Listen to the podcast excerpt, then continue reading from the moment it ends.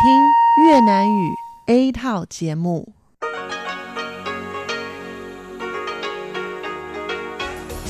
Đây là Đài Phát thanh Quốc tế Đài Loan RTI.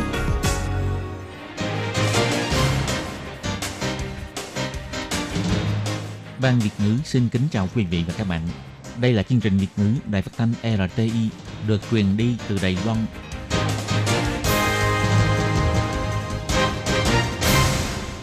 Anh xin kính chào quý vị và các bạn. Chào mừng các bạn đến với chương trình phát thanh của Ban Việt ngữ Đài Phát thanh Quốc tế RTI ngày hôm nay.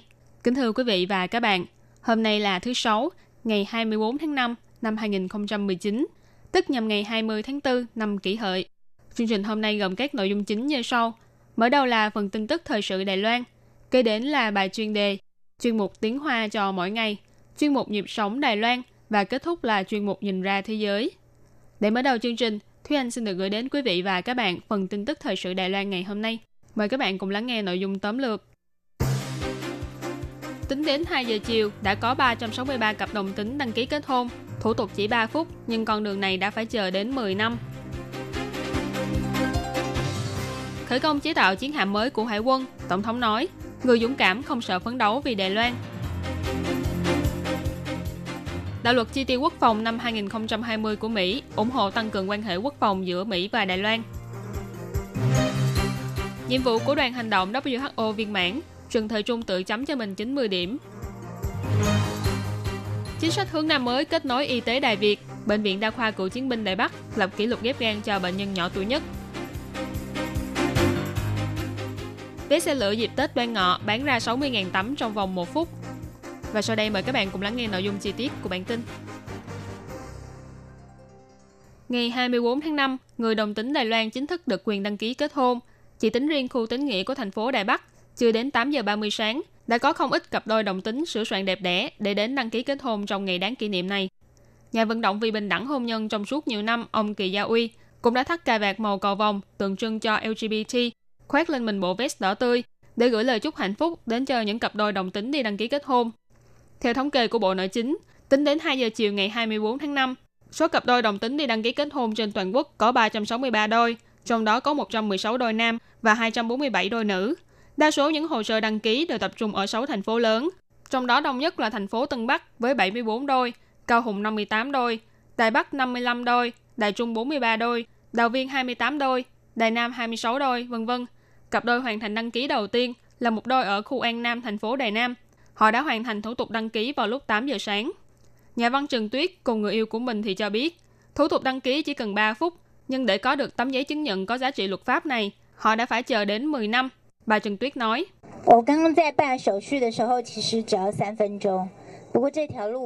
khi nãy tôi làm thủ tục chỉ cần 3 phút, nhưng con đường này chúng tôi đã phải đi hết 10 năm.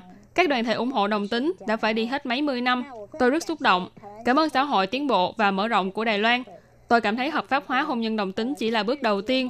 Hy vọng sau khi hợp pháp hóa hôn nhân, có thể được xã hội chấp nhận. Chúng tôi chỉ là người bình thường. Người sáng lập Hội thúc đẩy quyền lợi bạn đời Hứa Tú Văn cũng đã đến đăng ký kết hôn tại văn phòng sự vụ của khu trung chính thành phố Đài Bắc. Khi nói đến việc cuối cùng cũng đã có thể kết hôn với người mình yêu, bà đã không cầm được nước mắt. Bà Hứa Tú Văn nói, khi tôi 15 tuổi, phát hiện bản thân mình thích con gái. Tôi chưa từng nghĩ, có một ngày khi tôi trưởng thành, tôi có thể kết hôn với người con gái mà tôi thích. Chúng tôi cũng rất vui mừng vì cả hai chúng tôi đều tham gia vào cuộc vận động này và đích thân thúc đẩy cho việc này trở thành có thể. Chúng tôi cảm thấy tự hào vì bản thân và vì Đài Loan. Bà Hứa Tú Văn chỉ ra, bà biết rằng mặc dù hôn nhân đồng tính được hợp pháp hóa, nhưng vẫn còn rất nhiều người đồng tính chưa dám thừa nhận và không thể kết hôn. Bà hy vọng xã hội Đài Loan có thể thân thiện hơn. Bà cũng hy vọng hai năm sau, khi sự giới hạn của trưng cầu dân ý hết hiệu lực, hôn nhân đồng tính có thể quay về áp dụng luật dân sự. Vì trên cơ bản là không cần thiết phải tách ra để lập luật riêng. Trưởng phòng thư ký tại Hội thúc đẩy quyền lợi bạn đời Giảng Chí Khiết thì cho biết, sự náo động trong xã hội trong suốt thời gian qua đã khiến cho nhiều người bị tổn thương.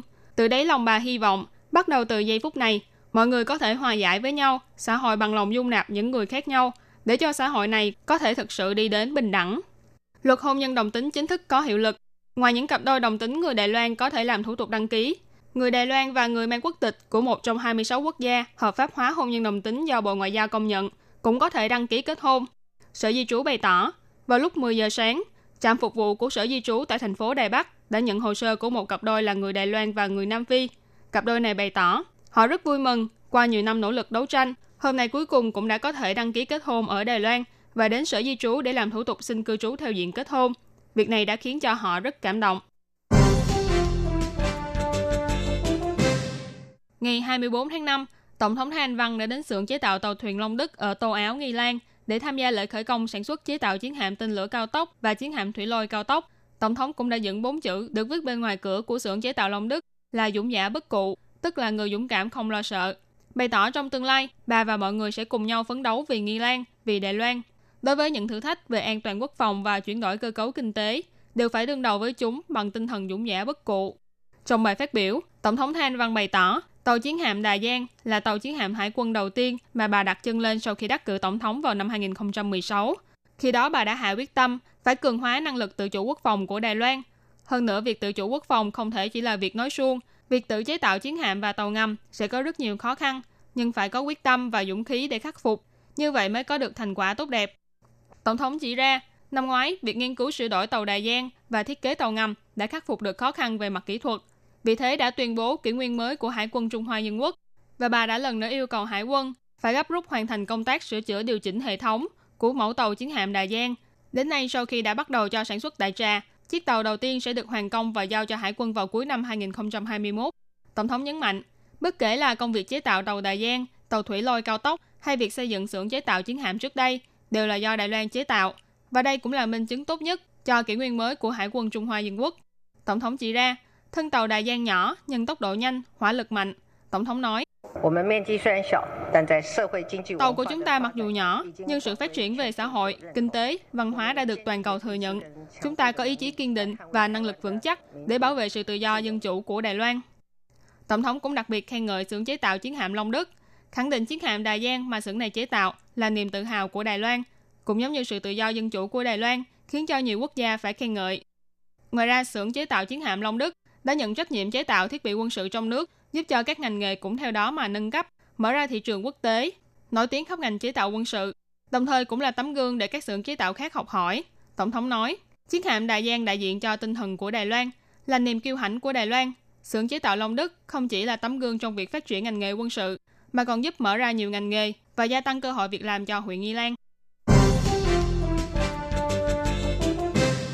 Ngày 23 tháng 5, Ủy ban Quân vụ Thượng viện Mỹ đã công bố bản tóm tắt dự thảo đạo luật chi tiêu quốc phòng năm 2020 NDAA, phiên bản của Thượng viện. Theo bản tóm tắt này, đạo luật viết rằng Quốc hội Mỹ ủng hộ tăng cường quan hệ quốc phòng giữa Mỹ và Đài Loan. Sau hai ngày thảo luận nội bộ, Ủy ban Quân vụ đã thông qua đạo luật chi tiêu quốc phòng năm 2020 với số phiếu 25 trên 2 và sẽ gửi cho Thượng viện để biểu quyết. Trong bài báo ngày 23 tháng 5, Chủ tịch Ủy ban Quân vụ Thượng viện Mỹ James Inhofe và nghệ sĩ Jack Reed bày tỏ Trung Quốc và Nga là thử thách lớn nhất cho sự an toàn và phồn vinh lâu dài của Mỹ. Đạo luật chi tiêu quốc phòng sẽ có thể tăng cường chống lại sự can thiệp của nước ngoài, thắt chặt thêm mối quan hệ hợp tác với những đồng minh và đối tác toàn cầu, đầu tư vào kỹ thuật 5G vân vân, đồng thời cũng duy trì tính đe dọa về vũ khí hạt nhân của Mỹ. Bản thảo của đạo luật chỉ ra, yêu cầu Bộ Quốc phòng phải đưa đánh giá đầu tư hải ngoại của Trung Quốc vào trong báo cáo thường niên về quân lực Trung Quốc, đồng thời biên soạn một bản danh sách các đơn vị học thuật có liên quan đến quân sự của Trung Quốc và Nga, đảm bảo chuỗi cung ứng đáng tin cậy về con chip và các sản phẩm điện tử tân tiến khác cho Mỹ và các đối tác. Dự luật mang tên Đạo luật chi tiêu quốc phòng do Thượng viện đề xuất với khoản chi 750 tỷ USD và đồng ý thiết lập Bộ Chỉ huy Lực lượng Vũ trụ, đồng thời ủng hộ kế hoạch phát triển vũ trụ của Tổng thống Mỹ Donald Trump. Mỗi năm lưỡng viện của Mỹ đều sẽ đề xuất luật chi tiêu quốc phòng phiên bản mới, trong đó liệt kê chi tiết những hạng mục chi xuất của quốc phòng, kế hoạch phát triển quốc phòng và hợp tác quốc phòng với các nước đồng minh và đối tác. Sau khi Thượng viện đề xuất bản thảo luật chi tiêu quốc phòng phiên bản Thượng viện, dự tính tháng sau, Hạ viện cũng sẽ đề xuất ra phiên bản của Hạ viện. Sau khi hai bên tự biểu quyết và thông qua, sẽ tiến hành thảo luận để thống nhất phiên bản cuối cùng. Sau khi lưỡng viện biểu quyết xong, sẽ gửi đến lầu năm góc cho Tổng thống ký để chính thức có hiệu lực. Bộ trưởng Bộ Y tế và Phúc lợi Trần Thời Trung đã 3 năm liên tiếp những đoàn hành động vì WHO đi Geneva để lên tiếng cho Đài Loan. Trong 6 ngày, đã tiến hành 71 cuộc hội đàm song phương. Ông hài lòng bày tỏ rằng, năm nay đã gặt hái được rất nhiều điều, từ chấm điểm cho bản thân trên 90 điểm, cao hơn điểm của năm ngoái. Mặc dù Tổ chức Y tế Thế giới WHO chịu sức ép của Trung Quốc, khiến cho Đài Loan 3 năm liên tiếp không được mời tham dự Đại hội đồng Y tế Thế giới WHA, nhưng ngày 18 tháng 5, ông Trần Thời Trung đã dẫn đầu đoàn hành động vì WHO đến Geneva và nhanh chóng triển khai lịch trình dày đặc. Trong 6 ngày ở Geneva, thường xuyên mở cuộc hội đàm với các nước ban giao và các nước có cùng chung lý tưởng, đồng thời cũng đã tham dự hoạt động đoàn thể của nhóm kiều bào Đài Loan vân vân, lên tiếng vì Đài Loan ngay tại Geneva. Ông Trần Thầy Trung đón chuyến bay ngày 24 tháng 5 để rời khỏi Geneva tối ngày 23 tháng 5. Khi trả lời phỏng vấn, ông Trần Thầy Trung bày tỏ, hội đàm song phương của năm nay đã tăng lên 71 hội đàm và đều là những cuộc thảo luận có ý nghĩa thực tế, đồng thời cũng làm tăng thêm sự đồng tình của mọi người trong việc Đài Loan tham dự vào WHA. Ông Trần Thầy Trung nói, mặc dù năm nay vẫn không nhận được thư mời, nhưng ông cảm thấy chuyến đi này rất xứng đáng. Đài Loan càng được quốc tế nhìn thấy hơn, cơ hội hợp tác cũng nhiều hơn và sự khẳng định đối với thực lực của y tế Đài Loan cũng tăng lên đáng kể. Tự đánh giá về biểu hiện của bản thân khi dẫn đầu đoàn hành động vì WHO trong hai năm trước, ông Trần Thời Trung chỉ chấm 60 và 80 điểm. Nhưng năm nay, ông cho rằng chuyến đi lần này đã đạt được mục tiêu đặt ra, nên ông hài lòng để chấm cho mình hơn 90 điểm. Được biết, Tổng thống Thái Anh Văn sẽ tiếp kiến đoàn hành động vì WHO sau khi đoàn quay về Đài Loan để nghe báo cáo thành quả. Vừa qua, nhóm y bác sĩ của Bệnh viện Đa khoa Cựu chiến binh Đài Bắc đã viết nên một kỷ lục mới khi thành công ghép gan cho bệnh nhân nhỏ tuổi nhất ở Việt Nam, thu hút sự quan tâm của truyền thông Việt Nam. Để có được cơ duyên này, bác sĩ khoa ngoại nhi Lưu Quân Thứ bày tỏ, chủ yếu là do chính sách hướng Nam mới của chính phủ đã khích lệ bệnh viện của Đài Loan và Việt Nam hợp tác với nhau.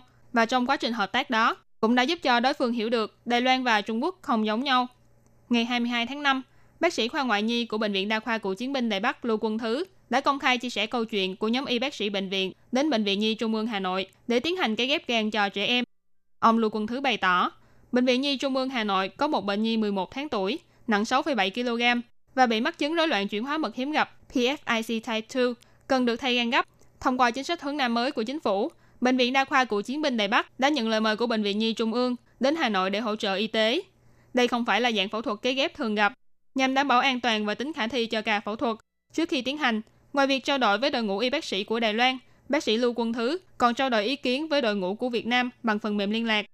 Ngoài ra, phía Đài Loan còn mang theo các thiết bị phẫu thuật đến Việt Nam để tránh xảy ra sự cố do không quen thuộc với thiết bị. Ông Lưu Quân Thứ nói, chủ yếu là kính hiển vi của bác sĩ khoa ngoại chỉnh hình Vương Thiên Tường, còn một số thiết bị bao gồm chỉ may, phía Việt Nam có lẽ có mà cũng có lẽ là không, nên để an toàn, chúng tôi đã tự mang theo. Những thiết bị để làm phẫu thuật hiến gan, ghép gan, chúng tôi cũng mang theo những thiết bị mà chúng tôi quen thuộc sang đó. Họ cũng hy vọng có thể quan sát kỹ hơn để mua thiết bị giống của chúng tôi.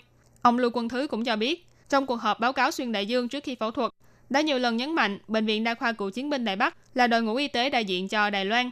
Cho nên khi đến Bệnh viện Nhi Trung ương Hà Nội, phía bệnh viện cũng đã đặt quốc kỳ Trung Hoa Dân Quốc trong hội nghị để thể hiện sự tôn trọng. Ông nói, tôi nói với họ, tôi đại diện cho Đài Loan sang đó, bởi vì chúng tôi biết ở nước ngoài rất khó phân biệt rõ Đài Loan và Trung Quốc. Họ nói họ biết rất rõ, Đài Loan là Đài Loan, Trung Quốc là Trung Quốc. Cho nên khi họp thảo luận, họ cũng đã đặc biệt dùng chữ phong thể, viết rằng Bệnh viện Đa khoa Cựu chiến binh Đài Bắc đến từ Đài Loan, còn treo quốc kỳ Trung Hoa Dân Quốc. Nói thật là họ nói respect Taiwan. Phó viện trưởng Bệnh viện Đa khoa Cựu chiến binh Đài Bắc Huỳnh Tính Chương bày tỏ, ca phẫu thuật ghép gan này không chỉ là có độ khó cao về mặt kỹ thuật, còn là ca phẫu thuật kỷ lục khi phẫu thuật cho bệnh nhân nhỏ tuổi nhất, đồng thời cũng đã thu hút sự quan tâm của truyền thông Việt Nam. Ông Lưu Quân Thứ cho biết thêm, nhờ có sự khích lệ từ chính sách hướng Nam mới của chính phủ, cộng theo nhu cầu y tế của đối phương, nên thực lực của Đài Loan trong lĩnh vực y tế mới có thêm cơ hội để thể hiện cho quốc tế nhìn thấy. Vé xe lửa về quê trong kỳ nghỉ Tết Đoan Ngọ đã được bắt đầu bán vào lúc 0 giờ ngày 23 tháng 5. Đây cũng là kỳ nghỉ liên tiếp đầu tiên từ sau khi hệ thống bán vé đời thứ tư của công ty đường sắt Đài Loan được đưa vào hoạt động. Năm nay số vé bán ra trong phút đầu tiên là 58.731 tấm, ít hơn 26.153 tấm so với hồi năm ngoái. Trưởng ban kinh doanh thuộc phòng sự vụ vận tải của công ty đường sắt Đài Loan, ông Vương Văn Kim nói, người dân chưa sử dụng qua trang web đặt mua vé mới của công ty chúng tôi, nên chưa quen. Vì thế nên phút đầu tiên sau khi chính thức bán đã ít hơn một chút. Nhưng nhìn chung tổng thể, lượng vé đặt mua của năm nay đã tăng lên so với năm ngoái. Trong khung thời gian cao điểm, vé xe lửa Chư Chẳng chạy lộ trình Đông Tây đã bán hết sạch vào lúc 9 giờ sáng. Vì thế nhắc nhở những ai đã đặt mua vé, hãy nhanh chóng đi lấy vé, vì nếu quá hạn mà vẫn chưa lấy vé, thì ngày 25 tháng 5, công ty đường sắt Đài Loan sẽ hủy và bán vé cho những người đặt mua khác. Ông Vương Văn Kim nói, số vé còn dư và những vé quá hạn mà chưa đến lấy, chúng tôi sẽ tổng hợp lại và bán lại vào 9 giờ sáng ngày 25 tháng 5 để người dân có thể tiếp tục đặt vé. Ngoài ra trong kỳ nghỉ Tết Đoan Ngọ lần này, tàu cao tốc cũng sẽ tăng thêm 6 chuyến xe, gồm 4 chuyến đi về phía Nam và 2 chuyến đi về phía Bắc và sẽ bắt đầu bán vé vào lúc 0 giờ ngày 25 tháng 5. Người dân cần mua vé về quê hay đi du lịch mà vẫn chưa mua được vé, hãy lưu ý thời gian biểu của những chuyến xe lửa và tàu cao tốc tăng thêm để có thể sắp xếp lịch trình đi lại của bản thân. Vừa rồi là bản tin thời sự Đài Loan do Thúy Anh biên tập và thực hiện. Cảm ơn sự chú ý lắng nghe của quý vị và các bạn. Thân ái chào tạm biệt và hẹn gặp lại.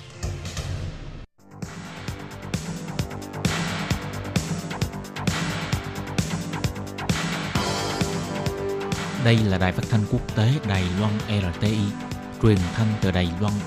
Mời các bạn theo dõi bài chuyên đề hôm nay.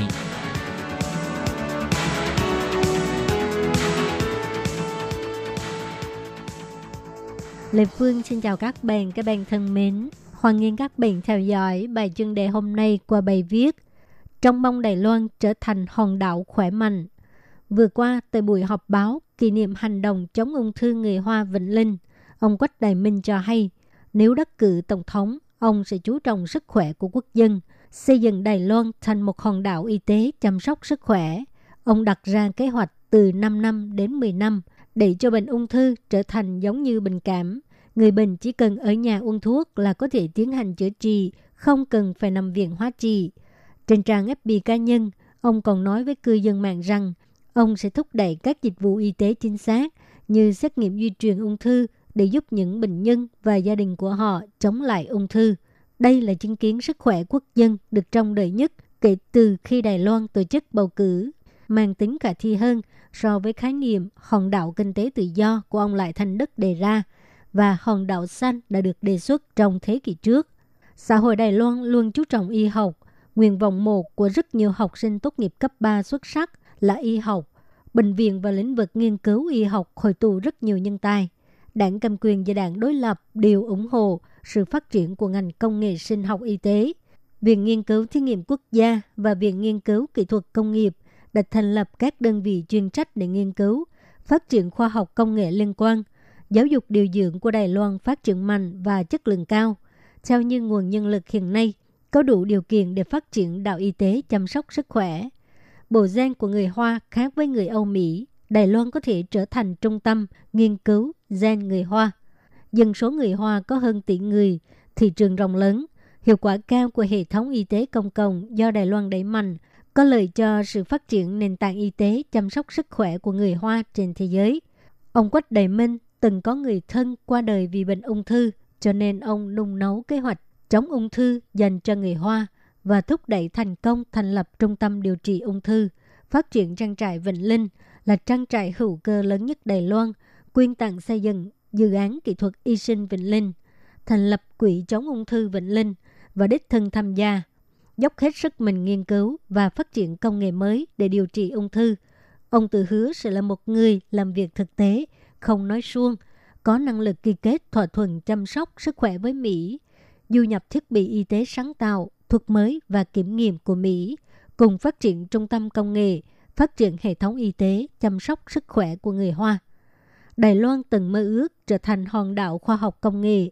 Đầu năm 1991, Lúc doanh thu khu công viên khoa học Tân Trúc vượt trên trăm tỷ đầy tệ, chính quyền thành phố Tân Trúc đã đề xuất mục tiêu xây dựng thành phố khoa học, tranh thủ sự tài trợ xây dựng cơ sở hạ tầng, cũng được quy hoạch thành phố khoa học làm cốt lõi, xây dựng Đài Loan thành hòn đảo công nghệ, hòn đảo xanh vân vân.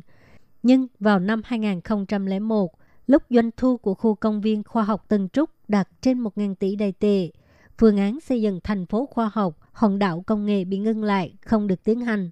Lý do là tuy có tên là thành phố khoa học, nhưng lại không có hành vi sáng tạo mới. Việc xây dựng thành phố khoa học của thành phố Tân Trúc chỉ là xây dựng con đường, chiếc cầu, công viên, tu sửa làng quê và làm sống lại các khu công nghiệp trở thành trung tâm mua sắm, không có dẫn đầu trong mặt ứng dụng kỹ thuật số, cuộc sống thông minh, tự động hóa và kinh tế chia sẻ suy đoán về tương lai của đạo y tế chăm sóc sức khỏe. Bất kể ông Quách Đại Minh có được quốc dân đảng đề cử hoặc là đắc cử tổng thống hay không, chủ trương của ông là phục vụ chăm sóc sức khỏe quốc dân, đáng được các phía tham khảo. Xét đến cùng, ai ai cũng theo đuổi sức khỏe, chăm sóc người Đài Loan, người Hoa trên toàn thế giới và toàn cả nhân loại rất đáng được thực hiện.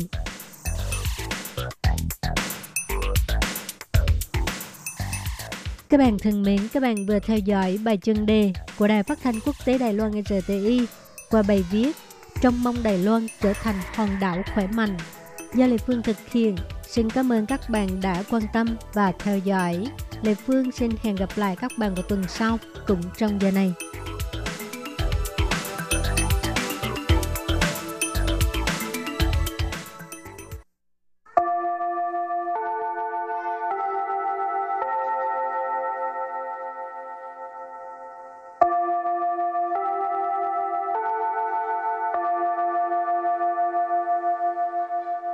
Xin mời quý vị và các bạn đến với chuyên mục Tiếng Hoa cho mỗi ngày do Lệ Phương và Thúy Anh cùng thực hiện.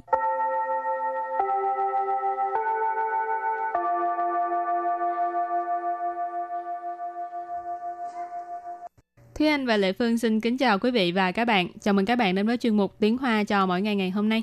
Thúy Anh hình như bận biểu lắm phải không? Từ khi làm ở đài phát thanh RTI. Nói bận cũng không bận lắm mà không nói rảnh cũng không rảnh lắm. Ừ, có chút bận. Ừ, mà cũng có chút rảnh. Rồi hôm nay mình học hai câu có liên quan tới từ bận biểu hả?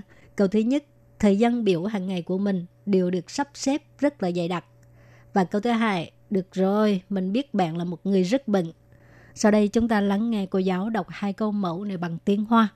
我每天的时间都排满满的。好啦，我知道你是个大忙人。 Thúy Anh xin giải thích câu mẫu số 1. 我每天的时间都排满满的。我 Wo là mình, 每天 mì thiên là mỗi ngày, 时间 Thời gian là thời gian. Cho nên mì thiên là thời gian là thời gian hàng ngày. 都 Tô là đều, 排满满的。 thái mãn mạn. Màn là đầy, thái là sắp xếp. Cho nên thái mãn mạn ý chỉ là sắp xếp rất là dày đặc. Và sau đây chúng ta hãy cùng lắng nghe cô giáo đọc lại câu mẫu này bằng tiếng Hoa. 我每天的时间都排满满的。我每天的时间都排满满的。 Câu này có nghĩa là thời gian biểu hàng ngày của mình đều được sắp xếp rất là dày đặc. Và câu thứ hai, được rồi, mình biết bạn là một người rất bận. 好啦，我知道你是个大忙人。 Bây giờ Lê Phương xin giải thích câu 2. 好啦， Hào là. Hào là ở đây có nghĩa là được rồi ha. Ờ, đôi lúc nghe người ta nói gì mình không muốn nghe nữa thì mình nói hào là. Ừ, Muốn cho người ta dừng.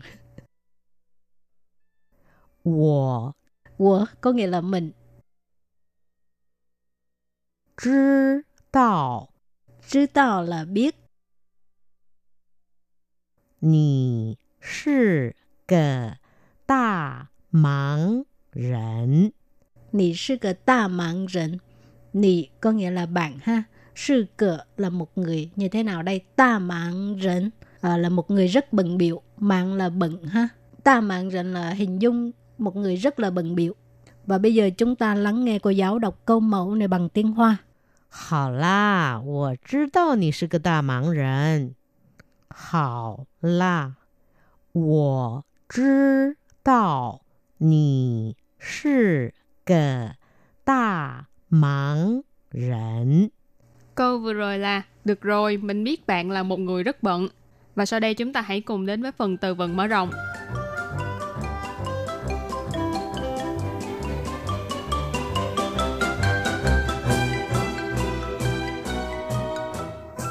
Không tặng. Không tặng. Không tặng nghĩa là thời gian trống hoặc là thời gian rảnh rỗi. Châu không. Châu không. Châu không tức là dành thời gian. Xiển rảnh. Xiển rảnh. Xiển rảnh nghĩa là người nhàn rỗi. Xiển ở đây là vô xiển nghĩa là nhàn rỗi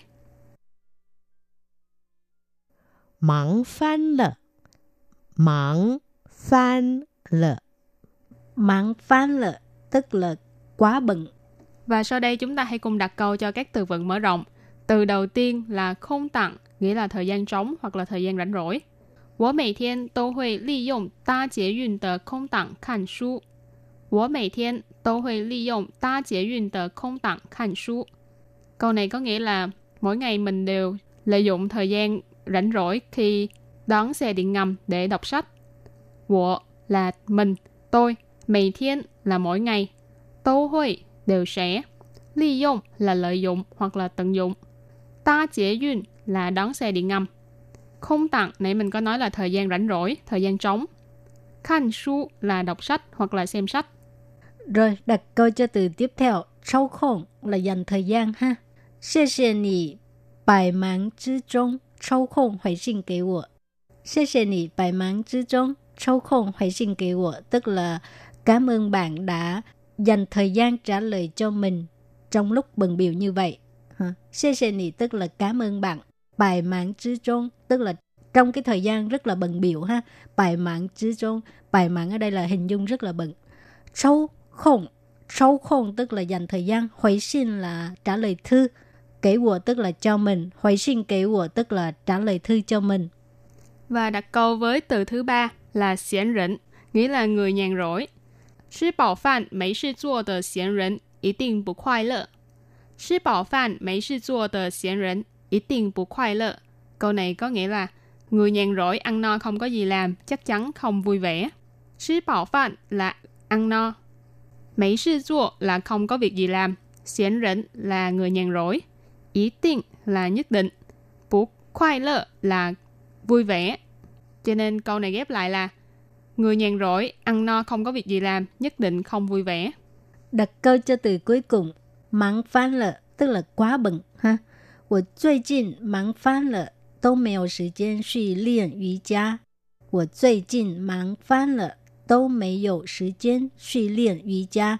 Câu này có nghĩa là gần đây mình quá bận không có thời gian để mà đi tập yoga. 我最近最近 tức là gần đây, mắng phán là quá bận. Đâu là điều, mấy dụ thời gian là không có thời gian. Uh, suy luyện瑜伽, luyện là luyện tập,瑜伽có nghĩa là yoga. Và sau đây chúng ta hãy cùng ôn tập lại hai câu mẫu của ngày hôm nay. Mời cô giáo đọc hai câu mẫu bằng tiếng Hoa.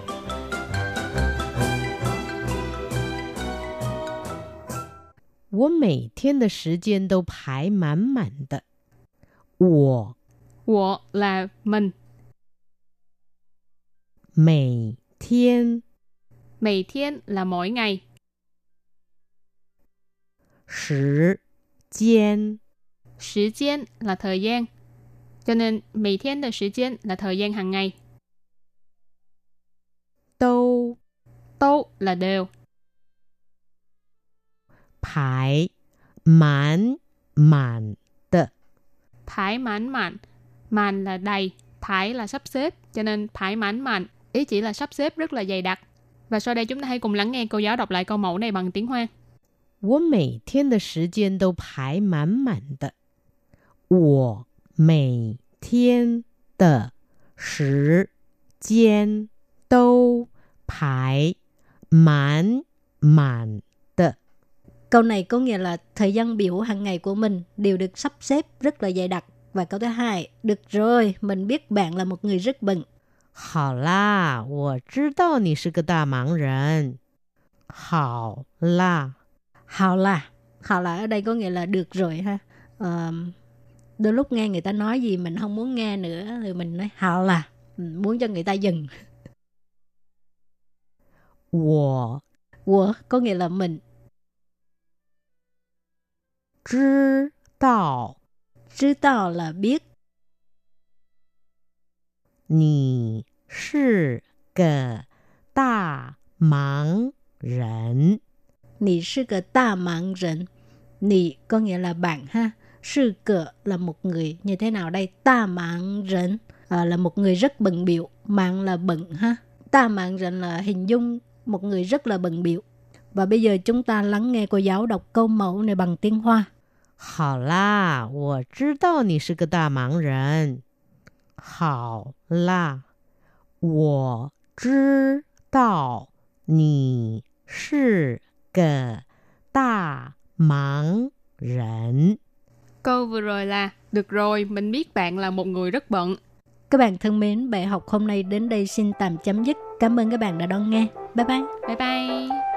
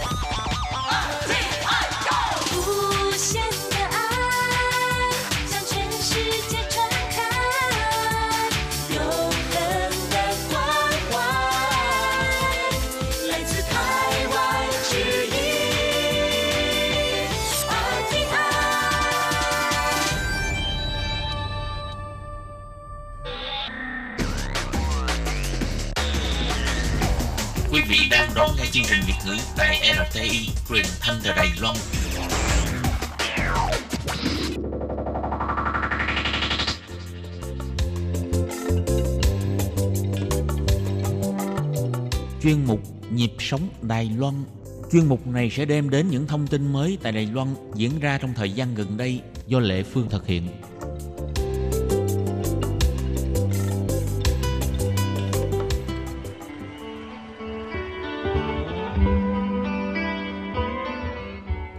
Các bạn thân mến, tuần trước trong chương mục Nhịp sống Đài Loan, Lệ Phương đã đến à, máy Mái ấm tình thương ở khu vực Muza để à, à, phỏng vấn bà Dương Tiệp là người sáng lập Hiệp hội nuôi dưỡng trẻ em Đài Loan.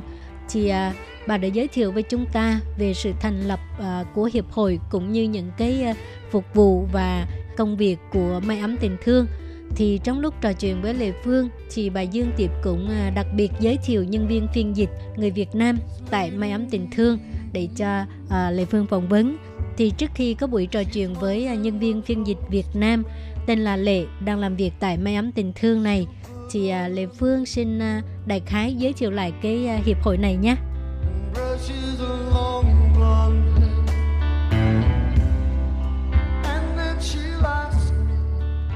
Thì à, theo lời kể của bà Dương Tiệp, Hiệp hội nuôi dưỡng trẻ em Đài Loan được thành lập cách đây 33 năm. Thì ban đầu là chăm sóc những người bị nhiễm S tại Đài Loan. Sau đó vào năm 1997, Hiệp hội lại hỗ trợ người nước ngoài gặp nạn tại Đài Loan. Tức là những người nước ngoài đang bị giam giữ, họ bị bệnh rất là nghiêm trọng, sắp lìa đời. Cho nên phía nhà tù đã mời Hiệp hội nuôi dưỡng trẻ em Đài Loan đưa họ về mái ấm tình thương để chăm sóc cho đến khi họ qua đời. Ngoài ra, Hiệp hội cũng chăm sóc dân tị nạn. Những người này là đến Đài Loan tị nạn trong thời kỳ chiến tranh. À, tiếp nữa là chăm sóc cả những người nước ngoài đang chờ tòa án giải quyết, hỗ trợ họ thuận lợi về nước sau khi phiên tòa kết thúc. Ngoài ra, Hiệp hội còn nhận chăm sóc những lao động nước ngoài bị bệnh, được Sở Di dân sắp xếp ở tại mái ấm tình thương của Hiệp hội nuôi dưỡng trẻ em Đài Loan. Chỉ à, Hiệp hội là chăm sóc à, cho đến khi họ bình phục, có thể trở lại làm việc hoặc là đưa họ về nước. Và cách đây 10 năm thì Hiệp hội nuôi dưỡng trẻ em Đài Loan là bắt đầu chăm sóc những đứa trẻ của lao động di trú. Thì à, hiện nay à, Hiệp hội nuôi dưỡng trẻ em Đài Loan là có khoảng 5 mái nhà tình thương thì trong đó có một ngôi nhà tình thương là được đặt tại à, khu vực Muza, thành phố Đài Bắc. Thì ngôi nhà tình thương này hay còn gọi là mái ấm tình thương là có 3 tầng lầu. Lầu 1 là nơi vui chơi của các trẻ em dưới 4 tuổi, còn lầu 2 và lầu 3 là nơi ở của trẻ em dưới 1 tuổi. Thì à, tại đây luôn có nhân viên chăm sóc các em 24 trên 24 tiếng. Ngoài ra, người mẹ vừa mới sinh con cũng có thể ở lại đây để ở cử À, thì hiện tại có 170 trẻ em đang được Hiệp hội nuôi dưỡng trẻ em Đài Loan chăm sóc. Thì trong đó có 140 trẻ em là con em của lao động di trú. Thì trong số này có trẻ là bị bỏ rơi, có trẻ thì được à, các bà mẹ để ở đây, sau đó đi làm và vào những lúc nghỉ làm thì người mẹ mới đến thăm con. Có người thì một tuần đến thăm con một lần, có người thì một tháng mới đến thăm một lần, nhưng cũng có người thì không bao giờ đến thăm con của mình. Và trong lúc trả lời phỏng vấn cho Lê Phương thì bà Dương Tiệp cũng đã kêu gọi những người lao động di trú nếu sinh con xong không biết phải làm thế nào thì hãy tìm đến máy ấm tình thương để xin giúp đỡ. Và bà cũng đã công khai số điện thoại của bà nếu như các bạn nào cần đến sự hỗ trợ của ờ, Hiệp hội nuôi dưỡng trẻ em thì hãy gọi điện thoại theo số này 0922 444 536 à, Lê Phương xin lặp lại ha 0922 444 536 thì vừa rồi Lê Phương đã giới thiệu sơ về Hiệp hội nuôi dưỡng trẻ em Đài Loan để cho các bạn tìm hiểu và sau đây Lê Phương sẽ có buổi trò chuyện ngắn với cô Lệ là nhân viên của Máy ấm tình thương tại khu vực Musa và bây giờ thì xin mời các bạn lắng nghe nhé.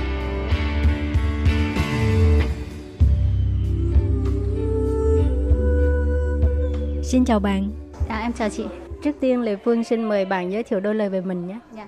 Em tên là Lệ. Ờ, em qua Đài Loan được 10 năm rồi. Em lấy chồng qua đây. Thì bây giờ công việc của Lệ là như thế nào? Ờ, công việc của em ở đây là bây giờ là chăm sóc những đứa trẻ mà ở bên đây. Bây giờ đa số là con của nước ngoài, Việt Nam, Indo hay là nước đa số là nước nào cũng có. Rồi em làm đây cũng mấy năm rồi. Thế nên đôi khi là đa số là những người Việt Nam mình hay mình hay là những người nước ngoài á, người ta qua đây lao động nhưng mà đôi khi là mình có ờ, kết bạn ừ, ở đây nè. Rồi đôi khi không cẩn thận nên có bầu. Có bầu ở đây thì là đôi khi mua ở bên đây người ta có quy định nếu mình bị bầu theo phép bị trục xuất về Việt về Việt Nam hay về nước gì đó. Vì vậy mà mọi người đều là sợ. Sợ nên là mà không lỡ bỏ lỡ bỏ bé nên sinh ở đây. Ở đây thì chỗ em thì đây cũng có thể chăm sóc cho những người mà không có lương nương tựa nè. Những mà người mẹ mà đơn thân không có ai giúp đỡ. Rồi hàng ngày công việc của Lệ là gì? hàng ngày công việc của em hả là buổi sáng 6 rưỡi dậy cho bọn trẻ ăn cho trẻ ăn xong rồi tắm rửa. Rồi vui chơi chung với những đứa trẻ ở đây nè. Nên này nói chung là giống như mình làm việc nhà mình chăm sóc cho cho con mình vậy đó. Đa số quay quay quanh mấy việc đó không à Công việc có bận rộn không? ừ, bạn trẻ chị thấy đó trẻ nhiều mà. Trẻ ở đây bọn em ờ, như giống em bọn em chăm thì đây đều là phân ờ, L1 L2 L1 thì bọn em là từ 11 tháng tuổi cho tới 3 3 đến 4 tuổi nhiều khoảng tầm 3 40 người 3 40 người trẻ nhưng công việc cũng hơi bận rộn Rồi à, nghe nói à, Lệ đang học để mà thi cái cái chứng chỉ của bảo mẫu hả? dạ em cũng đang học nhưng mà nó hơi khó khăn không biết có thi được không nữa Cái khó ở chỗ nào? Đó, nói chung là ờ, mình nghe thì mình hiểu mình hiểu được một chút nhưng cũng được. Nhưng mà chữ thì mình không hoàn toàn biết hết. Nó mình khó về cái chỗ đó. Chữ. Thì cái đó chủ yếu là học về cái gì? à, học về chăm sóc uh, trẻ em. Mấy này uh, chăm sóc trẻ em rồi uh, nói chung là cũng nhiều lắm. Chăm sóc về cái trái tim của mình nè nó có yêu thương trẻ hay không? Hay là nói chung là người ta giáo dục giáo dục về về về cái sự giáo dục của trẻ con á cho, cho, cho trẻ em làm sao cho tốt nên là mình sao là mình chăm sóc cho trẻ em nó tốt. Phải có cái tâm nữa Thì Lệ làm ở đây nhiều năm rồi có những cái cái câu chuyện nào mà làm cho Lệ cứ khó quên không? thì ừm, cũng nhiều chị ạ. Nhưng mà mình nói chung là em nghĩ là mỗi người có một hoàn cảnh riêng. Nên đôi khi cũng nói sơ sơ thôi chứ không mình cũng không nói quá nhiều về vấn đề người ta. Mình nghĩ em nghĩ mỗi người người ta có nỗi khổ khác nhau. Ví dụ là Ờ, có một trường hợp giống là có mẹ nè, rồi ờ, cũng có người mẹ ở đây cũng lấy chồng qua đây. Lấy chồng qua đây nhưng mà lỡ có bầu mấy bạn trai là người lao động á. Xong rồi sinh sinh xong rồi đẻ con đây. Đẻ con đây xong là một thời gian mà giống là con bị bệnh á. Nó bị bệnh xong đến khi em liên lạc, nó liên lạc không được chị ạ. Bỏ bỏ luôn. Đến bây giờ em cũng liên lạc luôn. Nói chung là em thì không không muốn hỏi nhiều, cặn kẽ quá nhưng em nghĩ rằng cái bạn ấy chắc bạn nói dối mình nghĩ mình đẻ ra mình phải có cái cái lương tâm biết không? Mình phải, phải có cái lương tâm của mình nó mình mình có cái sợ rân của người mẹ nó nhưng mà bạn không có. Em liên lạc suốt bạn không không về không trả lời trơn đã nói nói ví dụ một trường hợp vậy đó. Nói cho cũng nhiều nhưng mình thôi. Qua công việc tiếp xúc về những cái trường hợp như vậy thì Lệ có có những lời gì dành cho các bạn ở đây? thì em nghĩ rằng em muốn hy vọng là các bạn giống là mình đã lo qua đây cực khổ rồi. Nên đừng, nói chung là cái gì mà nói mình không thể là không không không cho phép các bạn ấy đừng nói các bạn đừng có kết bạn trai bạn gái. Nhưng mà mình làm sao mà có bạn trai, bạn gái nhưng mà đừng để cho cái trường hợp mà đẻ xong rồi bỏ. Nói chung là lời bỏ đấy không có trách nhiệm gì hết trơn á. Đa số là nhiều bạn đẻ xong này không lui được, rồi đi điện thoại qua đây, chị ơi, chị giúp em được không? Rồi con em làm sao? Thế này, thế kia mình nghĩ à, bây giờ em không nuôi được. Ở, ra ở Việt Nam thì em có chồng có con rồi. Và à, anh ấy anh ấy ở bên đó cũng có vợ có con rồi nên bây giờ đứa trẻ này em bỏ. Nói hy vọng là các bạn đừng làm như vậy. Như vậy mình nghĩ là cái lương tâm nó không có tốt. Mình có mình làm mình mình mình làm cái gì thì cũng phải có một chút uh, trợ rân á, của người mẹ. Rồi, cảm ơn em. dạ.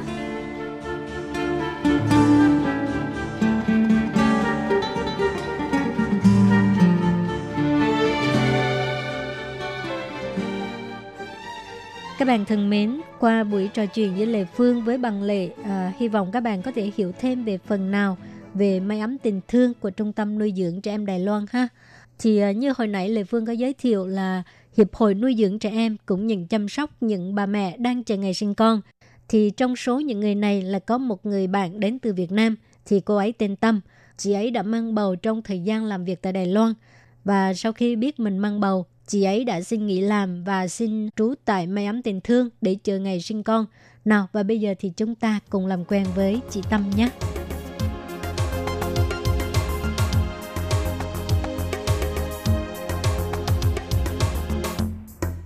Xin chào Tâm. Dạ. Em chào chị ạ, em tên là Nguyễn Thị Tâm ạ. Em đến từ Nghệ An. Năm nay em 24 tuổi. Em đến Đài Bắc làm công ty. Chị làm được à, mấy năm rồi? Dạ, em làm được 3 năm. Thì uh, bây giờ Tâm hết làm rồi hay sao? dạ, em bây giờ em không đi làm nữa. Em chờ sinh rồi em về Việt Nam. Tâm có thể kể chuyện uh, sơ về Tâm không? Tại sao đang làm việc 3 năm rồi có bầu? Nói sao? Dạ, vì vợ chồng em cũng cưới nhau rồi bây giờ muốn có con nên là em có bầu em về Việt Nam sinh. Còn chồng em thì ở đây làm. Dạ. Hai hai bạn qua đây rồi mới cưới hay sao?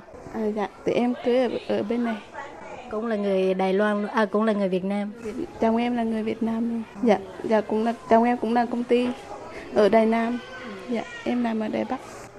Rồi à, từ khi có bầu cái là xin nghỉ ở công ty hay sao? Dạ, em có bầu là em nghỉ luôn. Em nghỉ từ, lúc em có bầu là em em không đi làm nữa. Ờ, Tâm tự xin nghỉ hay là công ty người ta không muốn cho mình làm tiếp? Ờ, em xin nghỉ. Em có bầu, em biết có em có bầu là em bắt đầu em xin nghỉ luôn. Em không làm. nữa. Dạ. Chị xin nghỉ rồi à, hiện giờ Tâm ở đâu? Dạ hiện giờ em đang ở ở tại đây, ở tại một trẻ mồ côi này. Dạ. Em ngủ nghỉ ở đây rồi em chờ ngày sinh, sinh xong rồi em về. Vậy là trong cái thời gian ở ờ, ngôi nhà tình thương này á, thì à, ờ, cái cái chi phí sinh hoạt rồi của mình thì ai lo? Ờ, ngủ nghỉ thì mình không có mất tiền nhưng mà ăn uống thì mình tự túc chị. Mình tự túc, mình đi ăn bên ngoài. Dạ. Rồi à, giống như Tâm xin hết làm rồi tức là không có một cái gọi là cái bảo hiểm y tế rồi gì hết rồi khi đi khám bệnh có tốn nhiều tiền không? À, không chị ạ. Em đi khám bệnh thì mỗi lần đi khám hết 500 500 khoai. Dạ. Chứ cũng không có nhiều. Thì ở đây cái môi trường Tâm thấy như thế nào? Môi trường sống sạch sẽ, tốt, mọi người đều rất là tốt. Rồi mai mốt sinh con là em với đứa con về còn chồng vẫn tiếp tục làm hả? Dạ, chồng em vẫn ở đây làm, còn em sinh thì hơn một tháng rồi em bỗng bế con về Việt Nam. Hiện giờ mấy tháng rồi? Em được ừ, hơn 8 tháng Vậy là sắp sinh rồi. sinh rồi chị. Bây giờ tâm trạng như thế nào? rất là hồi hộp. Đang em chờ ngày sinh, đang chờ ngày sinh mà hồi hộp, sợ nữa. Tại sao sợ? Em sinh lần đầu ấy, với lại không có người thân bên cạnh á, nên cũng hơi hơi sợ. Nhưng mà có có yên tâm với cái sự chăm sóc của các ờ, chị em ở bên này không? Dạ, em rất là yên tâm, ạ, tại vì mọi người rất là tốt. Có chị Lệ nữa, giúp đỡ nữa, nên là cũng yên tâm. Ủa, Rồi ở đây có mấy phòng ngủ hả? Ờ, dạ, em em không ngủ ở đây, em ngủ ở dưới ờ, nhà ở U Triệu. Ờ, cũng có phòng ngủ riêng cho những người. Ừ, ở dưới đó là nhà ngủ dành riêng cho những bà bầu á chị. Rồi ban ban đêm em mới về ngủ, còn ban ngày em tới đây chơi hả? Dạ dạ. À, ban ngày em lên đây em xem con nít này. Ban đêm thì em về dưới kia em ngủ.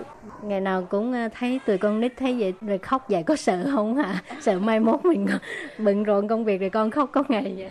Dạ không bình thường chị ạ, tại em cũng quen rồi. Dạ. Thì cảm ơn em rất nhiều.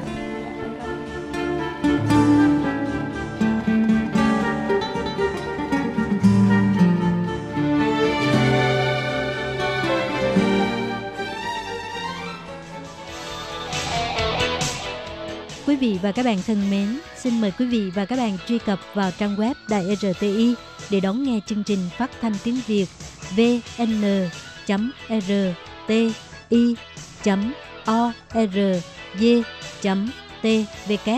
và cũng có thể truy cập FB fanpage của Ban Việt ngữ RTI tiếng Việt.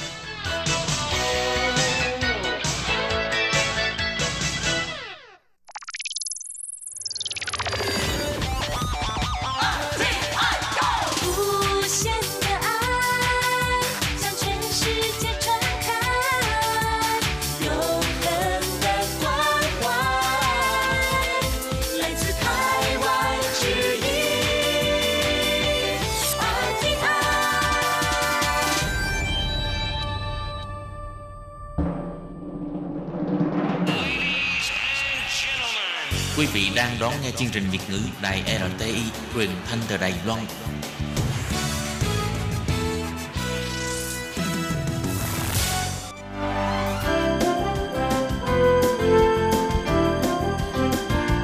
Xin mời quý vị và các bạn đến với chuyên mục Nhìn ra thế giới.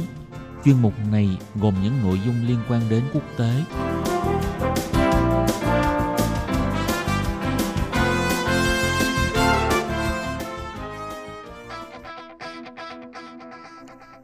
Tường Vi xin chào quý vị và các bạn. Chào mừng các bạn trở lại với chuyên mục Nhìn ra thế giới để nắm bắt được những thông tin và sự kiện chính trị quan trọng đang xảy ra khắp năm châu.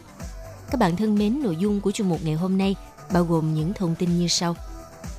Thổ Nhĩ Kỳ tiến hành hàng loạt cuộc tập trận quân sự. Trên 400 triệu cử tri châu Âu đang đứng trước cuộc căng đo lá phiếu trong tuyển cử Nghị viện châu Âu nhiệm kỳ 2019-2024. Tổng thống Maduro kêu gọi quân đội Venezuela sẵn sàng chống lại Mỹ. Cuối cùng là Mỹ dựa theo đạo luật gián điệp để truy tố nhà sáng lập Wikileaks. Sau đây xin mời các bạn cùng theo dõi nội dung chi tiết.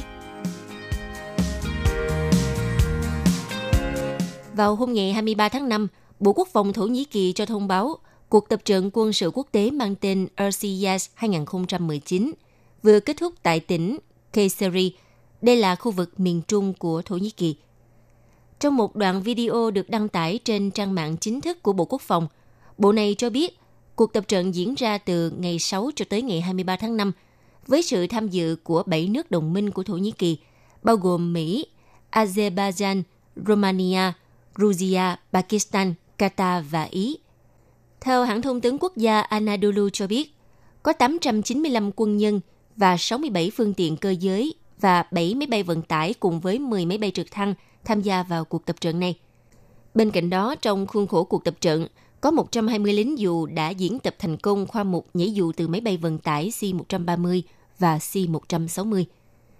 Ngoài ra, Thổ Nhĩ Kỳ cũng đang tiến hành cuộc tập trận hải quân mang tên Sói Biển năm 2019 tại khu vực Địa Trung Hải, biển Agia và Biển Đen từ ngày 13 tháng 5 vừa qua và dự kiến sẽ kéo dài đến hết ngày 25 tháng 5. Đây là một trong những cuộc tập trận lớn nhất của đất nước Thổ Nhĩ Kỳ tại khu vực vùng biển xung quanh, nhưng diễn ra giữa lúc căng thẳng gia tăng liên quan tới việc Ankara công khai ý định khoan thăm dò dầu khí ở khu vực mà Cộng hòa Cyprus tuyên bố là vùng đặc quyền kinh tế của nước này. Tham gia cuộc tập trận có 131 tàu chiến, 57 máy bay chiến đấu, 33 máy bay trực thăng, cùng với 25.900 binh sĩ quân đội, bao gồm các đơn vị tìm kiếm cứu nạn.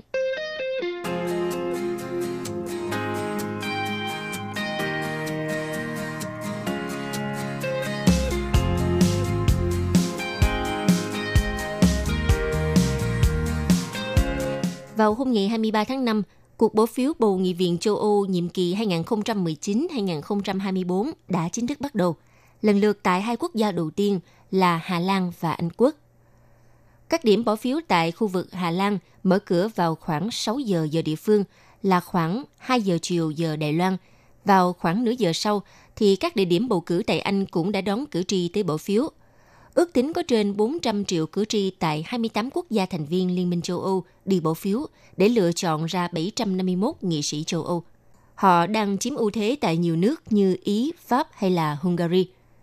Ngay trước thềm cuộc bầu cử không đầy một tuần, thì có 12 đảng cực hữu có khuynh hướng hoài nghi châu Âu.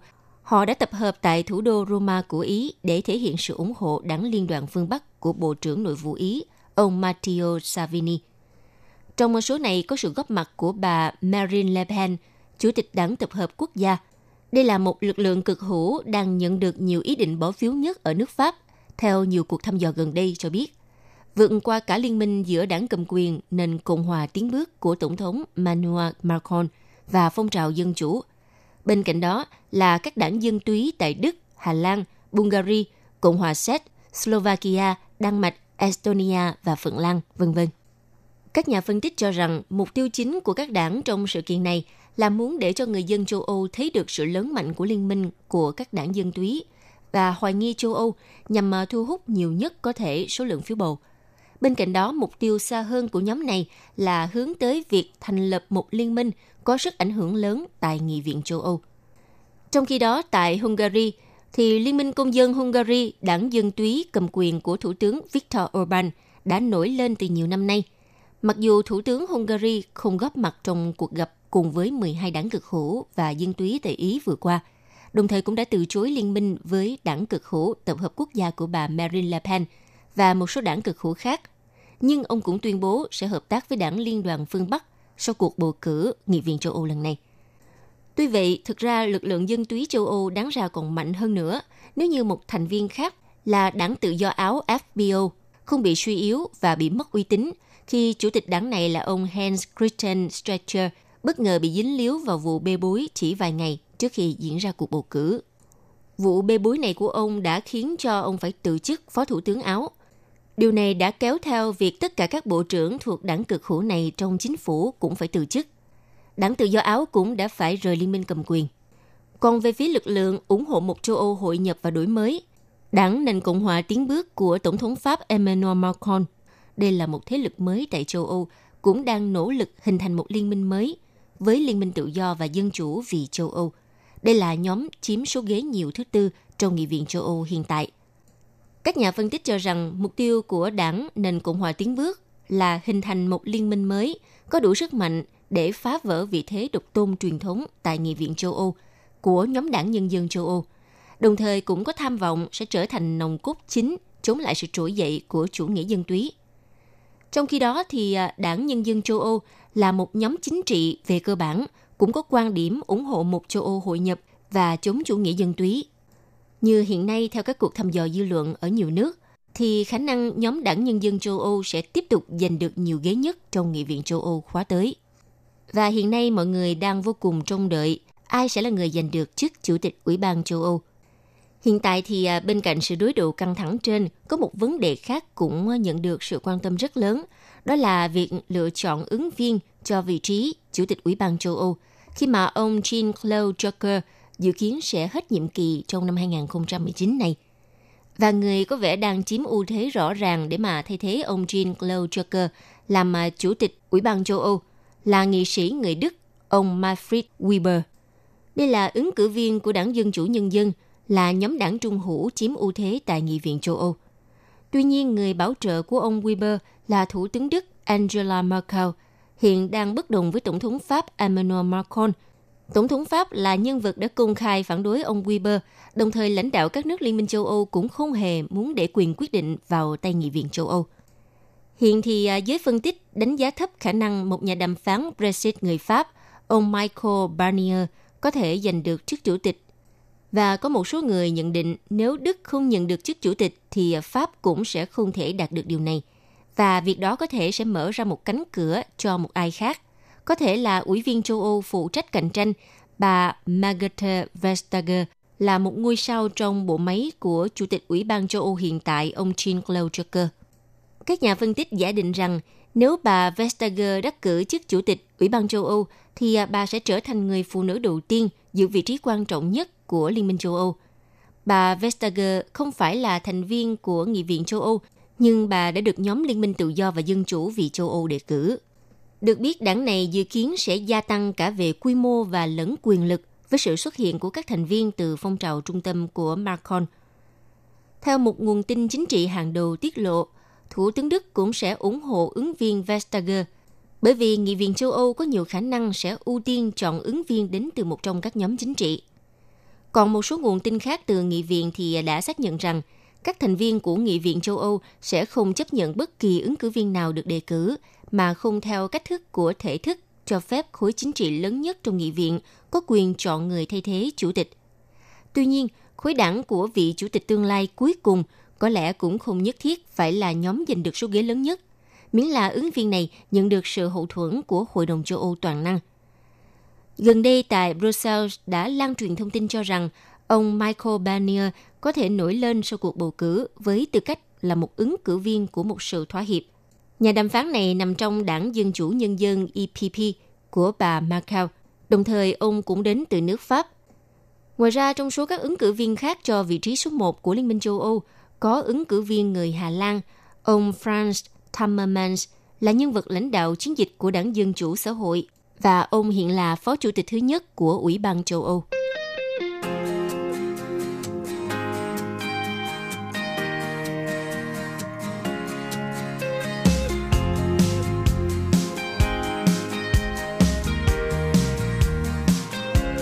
Vừa qua, Tổng thống Venezuela ông Nicolas Maduro đã ra lệnh cho quân đội chuẩn bị sẵn sàng chống lại bất kỳ sự xâm lược nào từ Mỹ và truy lùng những kẻ phản bội trong hàng ngũ của mình – vào ngày 23 tháng 5, ông đã viết trên Twitter của mình, Hòa bình sẽ là chiến thắng của chúng ta. Tôi đã ra lệnh cho tất cả các binh chủng sẵn sàng bảo vệ hòa bình và biến mọi nỗ lực xâm lược của Mỹ đối với chúng ta là không thể. Tuyên bố này đã được đưa ra sau khi giới chức Mỹ tiếp tục lên tiếng khẳng định rằng mọi phương án bao gồm cả quân sự đều à, đang được cân nhắc để mà can thiệp vào tình hình ở Venezuela. Trước đó hôm 22 tháng 5, phát biểu trước các binh lính, Tổng thống Maduro cũng đã ra lệnh cho quân đội bắt giữ những kẻ phản bội trong hàng ngũ của mình. Vì à, vào hôm 30 tháng 4, lãnh đạo đối lập Juan Guaido đã kêu gọi quân đội lật đổ Tổng thống Maduro. Tuy nhiên, nỗ lực này lại thất bại sau khi phần lớn binh sĩ Venezuela vẫn quyết tâm trung thành với chính quyền Caracas. Vào những ngày đầu tháng 5, đại sứ của ông Guaido ở Washington là ông Carlos Vetio đã gửi thư đến cho quân khu miền Nam của quân đội Mỹ để thúc đẩy kế hoạch mang lại dân chủ cho người dân Venezuela. Theo nhiều nhà quan sát cho rằng, đây là lời kêu gọi không chính thức cho sự can thiệp quân sự của Mỹ vào Venezuela. Đến hôm 20 tháng 5 vừa qua thì ông Vetio lại tiếp tục gặp gỡ giới chức Bộ Ngoại giao và Bộ Quốc phòng Mỹ. Tuy nhiên, chi tiết của cuộc thảo luận thì không được tiết lộ.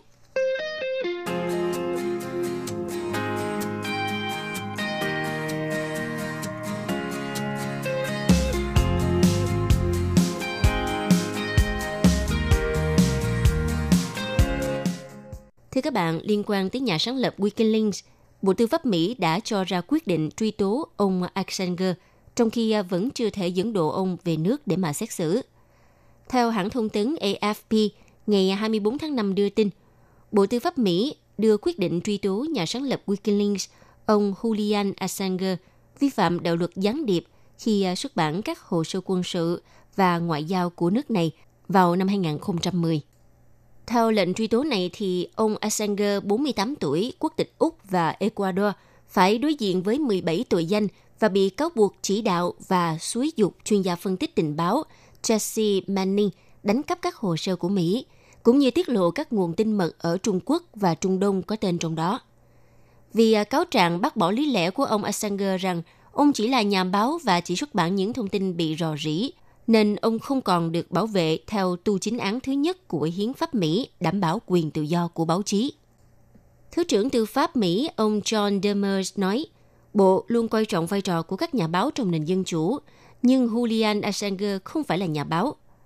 Ngoài ra, Bộ Tư pháp còn cáo buộc nghi phạm thông đồng với Manning đánh cắp hàng trăm tài liệu mật với lý do cho rằng thông tin đã được dùng để tổn thương Mỹ và lợi ích cho một số nước khác.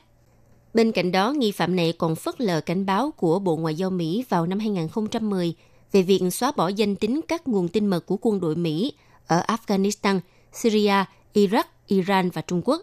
Trong đó có các nhà báo, lãnh đạo tôn giáo, nhà hoạt động và chính trị gia đối lập. Ông Assanger đã bị cảnh sát Anh áp giải khỏi Đại sứ quán Ecuador tại thủ đô London hôm ngày 14 tháng 4 vừa qua, sau khi ông bị bất ngờ tước quy chế tị nạn chính trị